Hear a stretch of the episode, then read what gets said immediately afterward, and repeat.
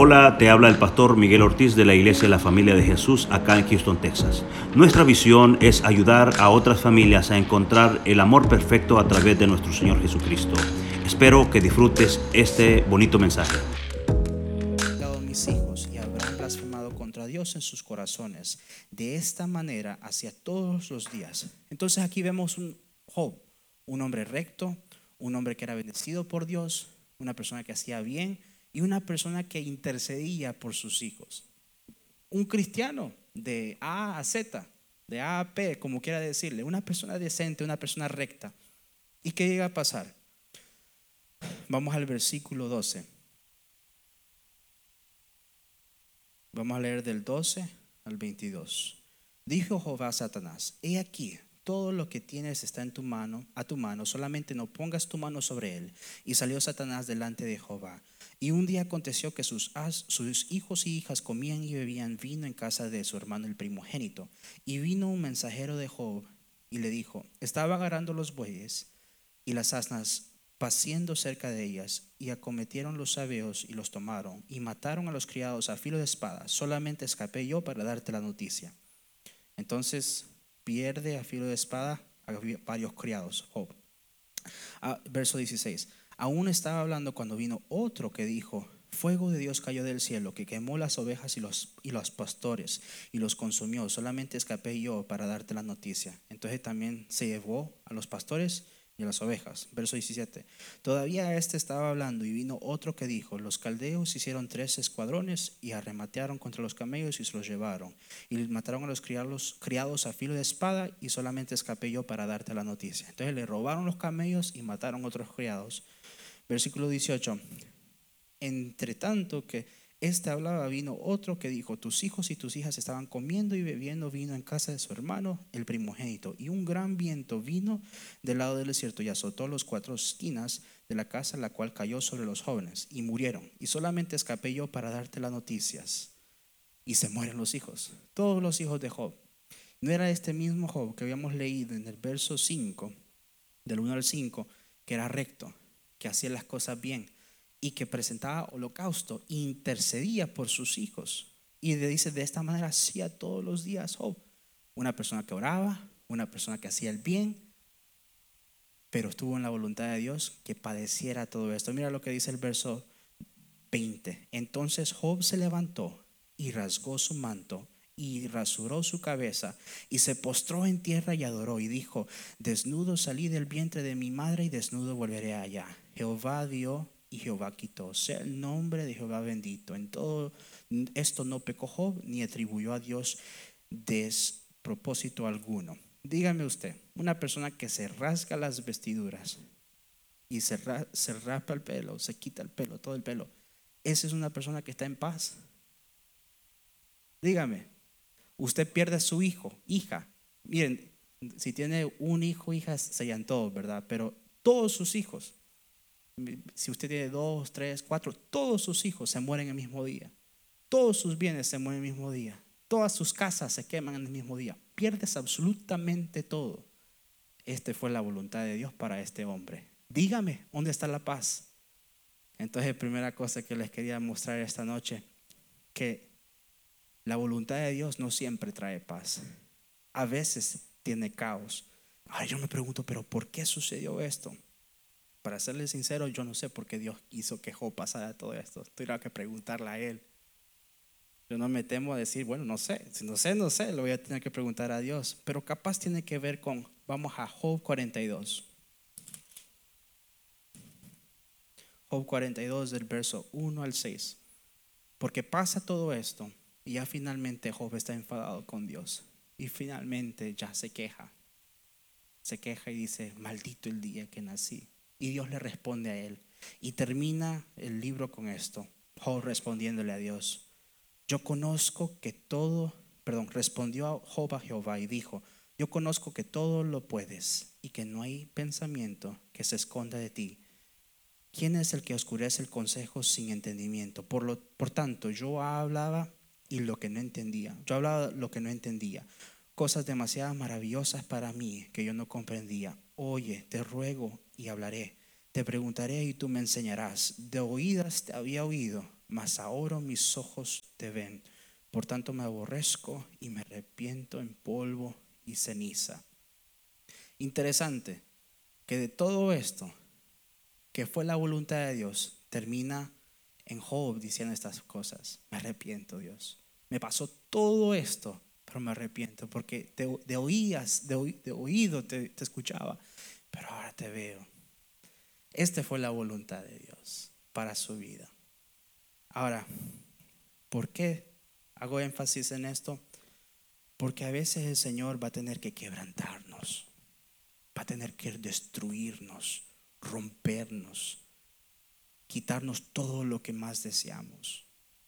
Capaz, me encanta, ahorita estoy pensando, me encanta Jesús viene y habla, no hagas tesoros aquí en la tierra, haz tesoros en el cielo. Nadie te los puede robar los que están en el cielo. Y viene y hace algo interesante, dice, donde está tu, donde está tu tesoro, ahí está tu corazón.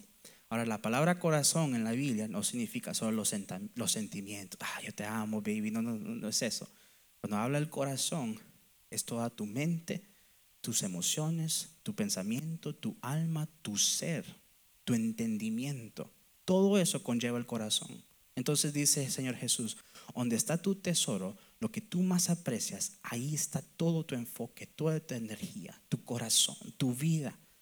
Y hay aquellos que dicen, mi vida son mis hijos. Oh. Imagínense que nos toque como Job. Señor, allí te roba tu vida. O que personas que pone todo su esfuerzo y empeño y todo lo que es, es la escuela y la carrera. Y que si no agarro esta carrera, si no voy a esta universidad, es el fin del mundo. Corazón está puesto en tesoros, tesoros equivocados. En punto es que Dios nos ama tanto que lo que quiere hacer es acercarnos a Él. Así como Job.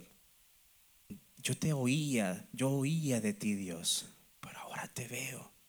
A veces es necesario. Y mira, Job parecía que vivía una vida recta, bien, oraba, daba sacrificios, hacía todas las cosas bien, como un cristiano diría de ser. Pero Dios lo tuvo que quebrar, porque no era suficiente.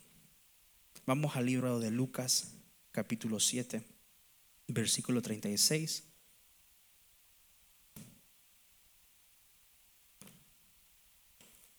Lucas capítulo 7.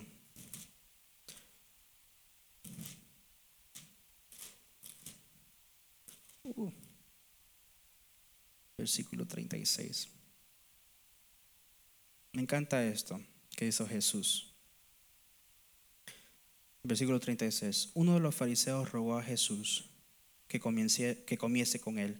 Y habiendo entrado en la casa del fariseo, se sentó a la mesa. Entonces una mujer de la ciudad que era pecadora, al saber que Jesús estaba en la mesa en la casa del fariseo, trajo un frasco de alabastro con perfume y estando detrás de él a sus pies llorando, comenzó a regar con lágrimas sus pies y los enjuagaba con sus cabellos y besaba sus pies y los ungía con un perfume. Cuando vio esto, el fariseo que le había convidado dijo para sí, este si fuera profeta conociera quién es la clase de mujer que le está tocando, que le toca, perdón, que es pecadora. Entonces respondió Jesús y le dijo, Simón, una cosa tengo que decirte. Y él le dijo, sí, di maestro. Un acreedor tenía dos deudores. El uno le, había, le debía 500 denarios y el otro 50. Y no entendió, y no teniendo ellos con qué pagar, perdonó a ambos. Después, di pues, ¿cuál de ellos la amará más? Respondió Simón. Dijo, pienso que aquel que le perdonó más. Y él le dijo, rectamente has juzgado. Y vuelto a la mujer, dijo a Simón, ¿ves a esta mujer? Entré, ¿ves a esta mujer? Entré a tu casa y no me diste agua para mis pies, mas esta me ha regado mis pies con lágrimas y los ha enjugado con sus cabellos, enjuagado con sus cabellos. No me diste beso, mas esta desde que entré no ha, no ha cesado de besar mis pies. No ungiste mi cabeza con aceite, mas esta ha ungido con perfume mis pies. Por lo cual te digo que sus muchos pecados le son perdonados, porque amó mucho más aquel a quien se le perdona poco, poco ama. Y ella le dijo, tus pecados te son perdonados. Ahí termino. No sabemos el trasfondo de esta mujer, de lo que había vivido, de cuántos fracasos o situaciones difíciles, o por ahí decisiones, y para que el fariseo diga, no sabe que le está besando los pies una pecadora. Es una persona que por ahí nada que ver con Dios. Pero fue la voluntad de Dios que pasara una vida llena de pecado para que pudiera conocer a Jesús. Sabe, nosotros vemos por ahí la vida de las personas, las vidas que no conocen de Cristo, y nosotros vemos una persona por ahí malvada o llena de pecado, lo que sea. Pero Dios ve una oportunidad. Esa es la voluntad de Dios. Y hablando en la eternidad, el que tenga oídos y que escuche y que entienda, en la eternidad ahorita hay bastantes borrachos y son hijos de Dios. Bastantes personas que se están drogando y son hijos de Dios. Porque su oportunidad pronto llega. Pero aquel que nos escribió en el libro de la vida, Él supo todo nosotros desde que nacimos hasta que morimos. Y créanme que si hay una persona que está prometida ir al cielo, va a ir al cielo. No importa, va a ir al cielo. Segunda cosa que les quiero transmitir esta noche acerca de la voluntad de Dios es que no es fácil de entender. No es fácil de entender. Vamos a ir al libro de jueces, capítulo 14 si me acompañan. Jueces. No, no creo, hoy estamos haciendo un scavenger hunt en la Biblia.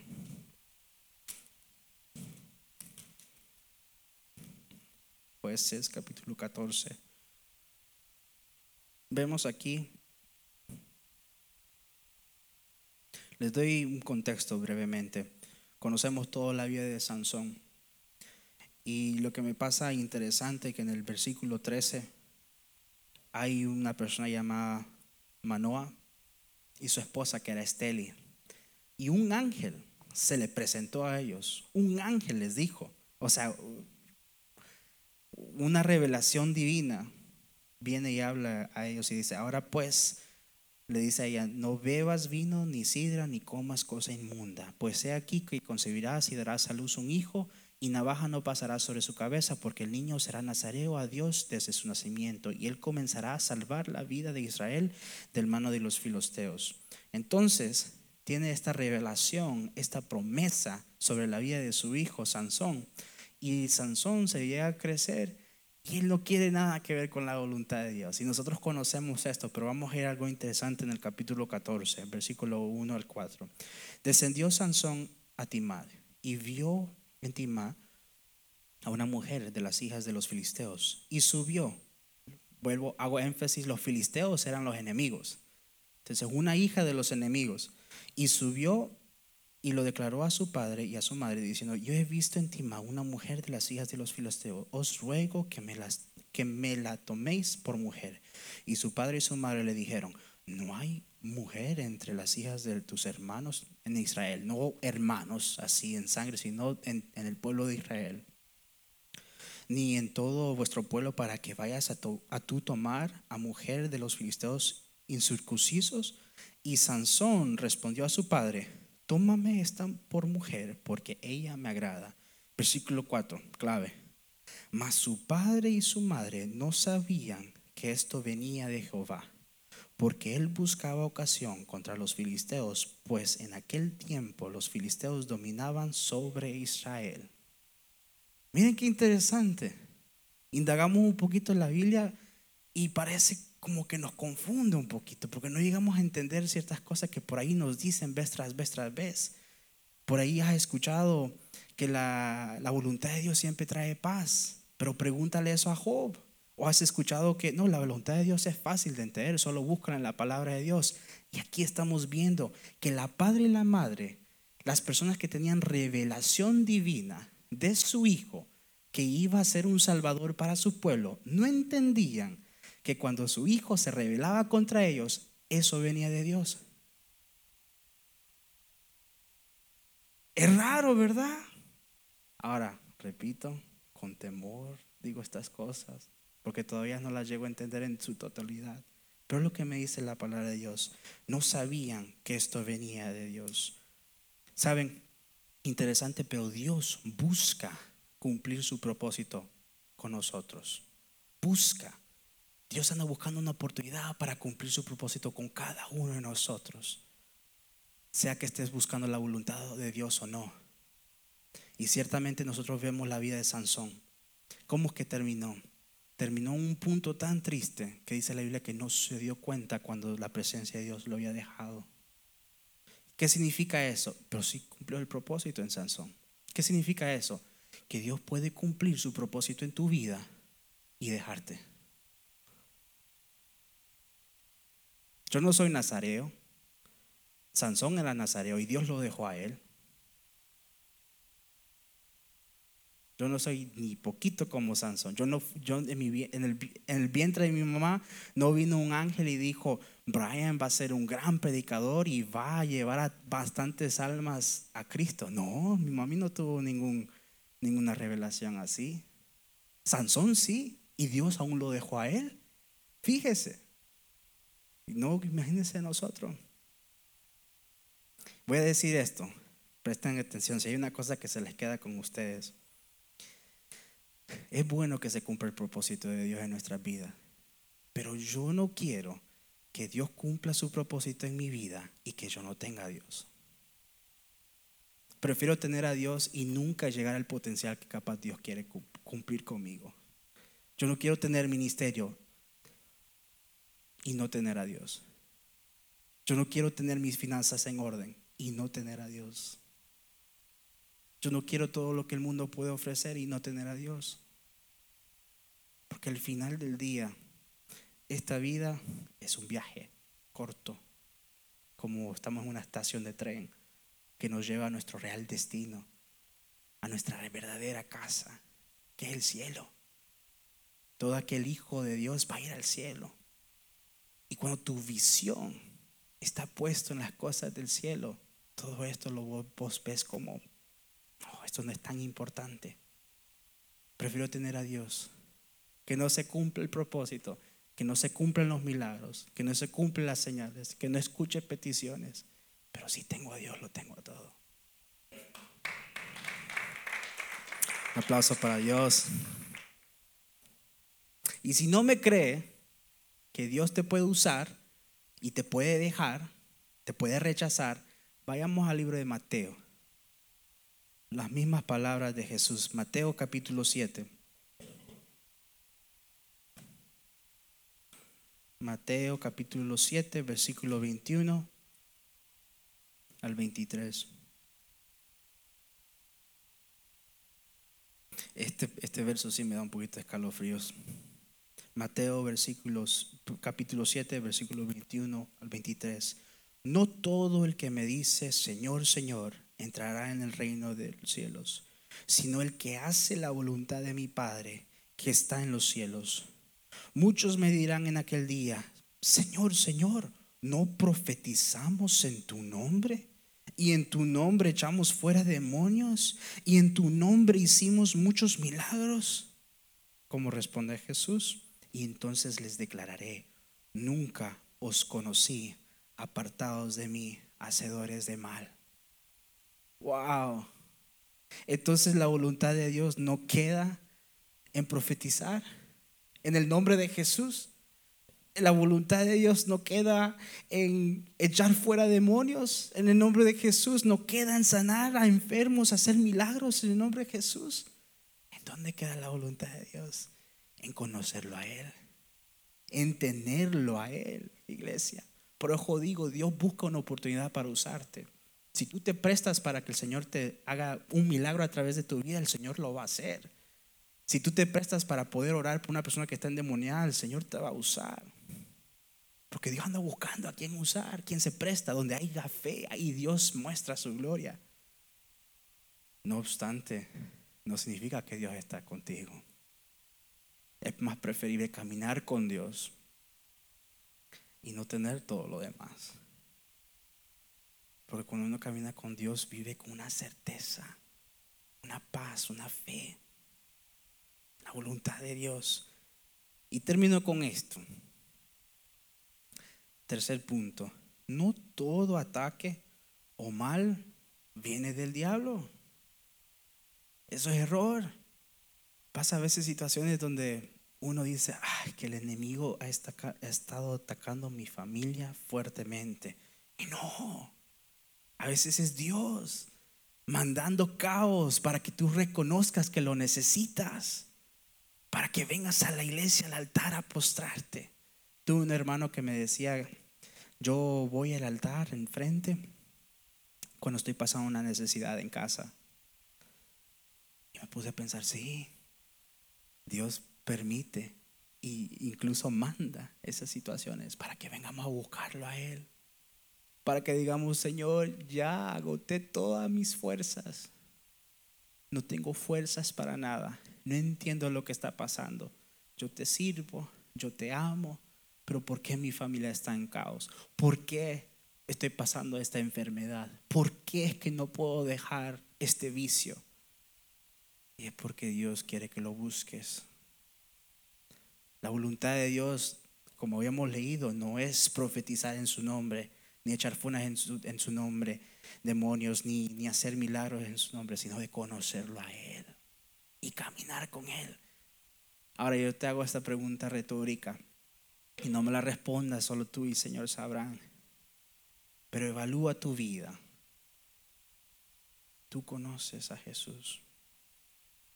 Pero yo no digo que si yo voy a la iglesia y conozco lo que Él hizo en la cruz, no, no. Tú conoces a Jesús, tú conoces el corazón de Jesús. Yo hablé en una ocasión, yo amo a mi prometida, yo amo a Natalie y yo la conozco a ella. Si yo la veo a ella y está mala, yo sé al momento, la veo y digo, algo anda mala con ella. De esa manera vos conoces a Jesús.